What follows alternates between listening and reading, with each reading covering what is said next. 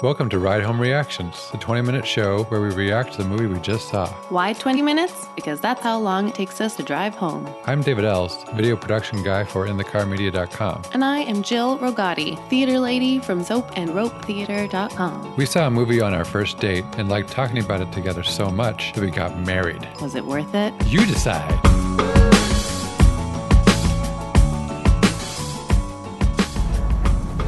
All right, so I'm not sure what I was able to salvage from before. Um, we're in a new car that has Bluetooth.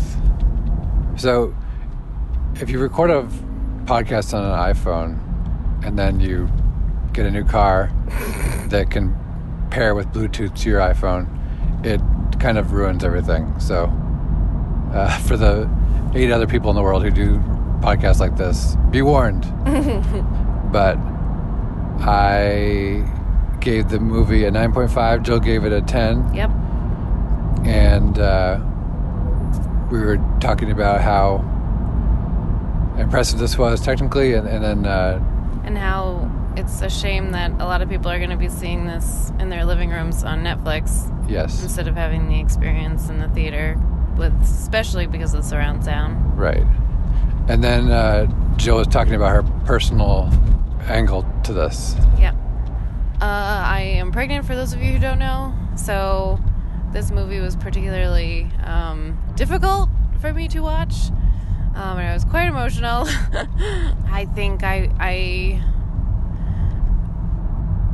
uh, was struck by how um, this just seemed to be this anthem for what women have to endure, and how um, here I am, you know, just finishing up my first trimester, and I'm in eh, like an ideal, ideal situation as far as um, my medical care and my support system with friends and family and a committed husband and um, all of that. And yet, I am I am absolutely terrified, and um, it's really uncomfortable being pregnant and. Um,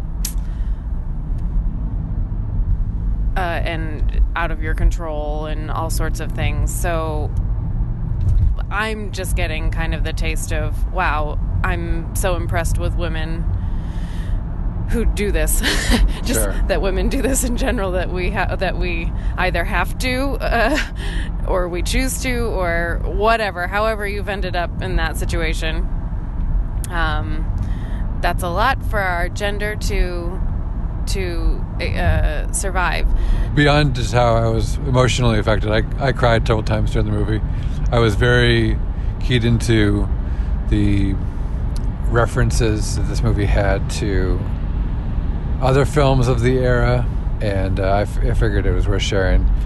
The neorealist style that he uses, which is sort of uh, it's based in the Italian '50s movement, where we follow a uh, impoverished family or, or a character that we're just seeing the minutia of their daily life, and usually something tragic happens to them, and they spend the movie trying to um, pick their lives back up again.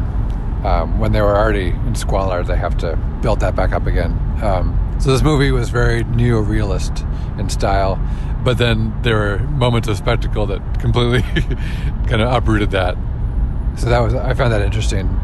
Cuarón kind of lulling us into a plodding tone, and then just kind of shocking us with kind of horror and tragedy. I think it makes those those moments all the more effective to see the stillness around it.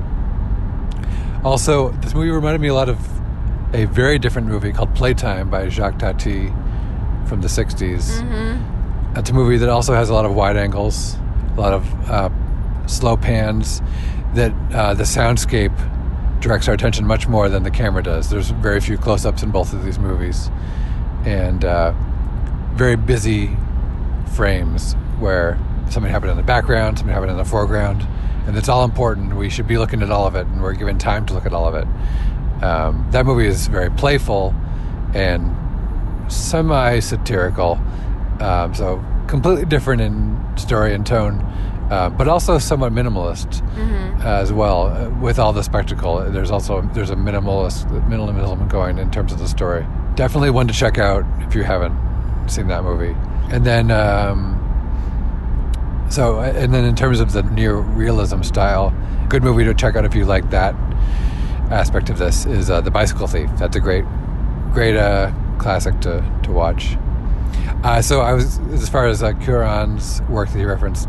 So he directed Gravity, and there's a Oh. there's a scene that feels very much like the entire movie Gravity, but it looks like it may have been a classic film called Marooned, or maybe that was a different movie. But Uh-huh. it's like two astronauts Yeah, in space. yep, One's yep. like rescuing the other, Yeah. which is very like George Clooney, Sandra Bullock. yeah.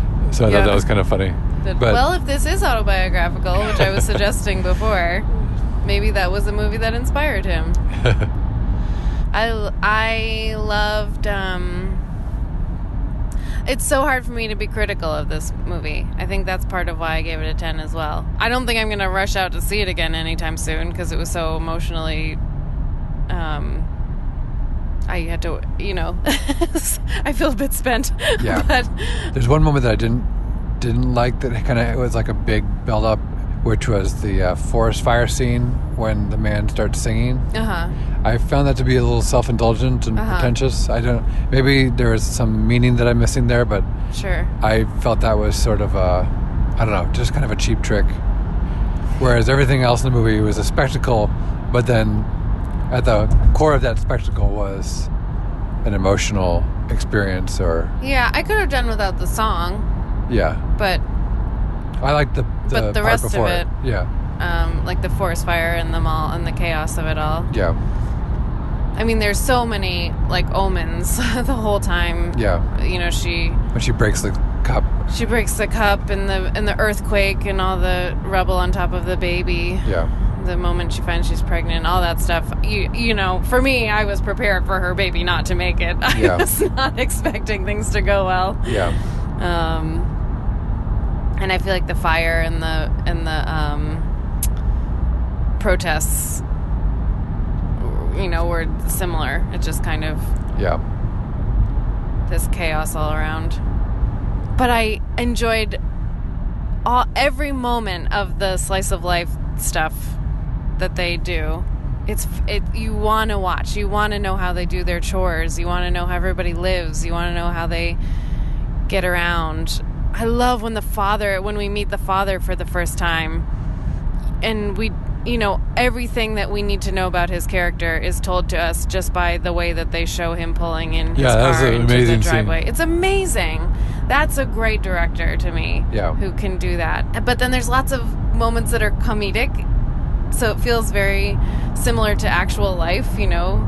There are funny moments. There, are, you know, the, the pace of it feels like the pace of real life. The dialogue felt very re- realistic or naturalistic with all the kids, which is so hard. yeah, Um, so they did a great job um, directing kids and family in those scenes. And I love when she's trying to talk to her old boyfriend and he's doing the training and that guy, professor, whoever, is training them and to stand on their foot with their eyes closed, which is actually very difficult uh, being in yoga. they always say, well, if you want an added challenge, try closing your eyes. And you fall over immediately. And I love I love that moment. I think that was such a wonder you know it's so easy to roll your eyes at like you know, like, oh, strong women, yeah, yeah, yeah, we get it. Women are strong, la la la. So I thought that was a wonderful moment of her. She's the everyone's falling all over the place except it's for a whole her. army of young, you know, muscular, Yeah. perfectly in shape men. And all these people, spectators watching, you know, kids and older, everybody is trying to do it. And she and this other master are kind of are the only ones who are Yeah. grounded enough um, to to do it. So I thought that was a wonderful way to say that. I wanted to unpack that um, introduction to the father scene a little bit. Oh, sure. I love, first of all, how narrow the corridor is that he has to drive his huge car through. It's quite a ordeal for him to get through, and it doesn't seem like he's that practiced because he has to maneuver a lot. Um, also, for such a long time it takes to do that, you'd think he'd pull over first and then go and embrace his kids, but he's far more interested in protecting that car. And finishing a cigarette. Yeah.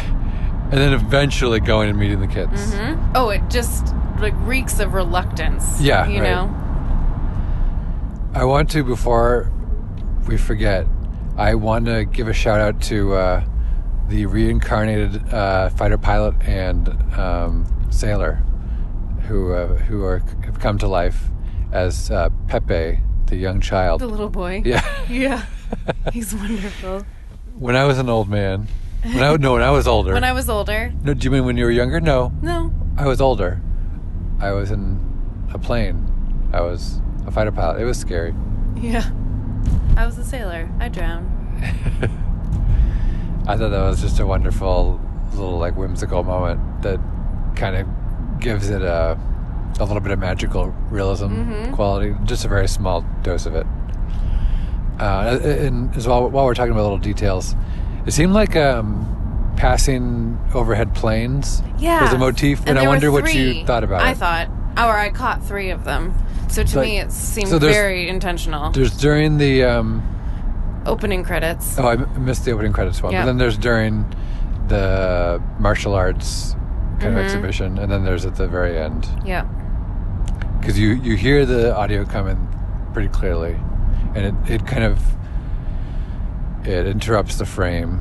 But yeah, I, I wonder what what the intention was. Yeah, I don't know. And it and the each time the plane is so framed, you know, it's like a little frame is created around it, so you it definitely draws your eye. You Yeah. know, it's not something that the director wanted you to miss.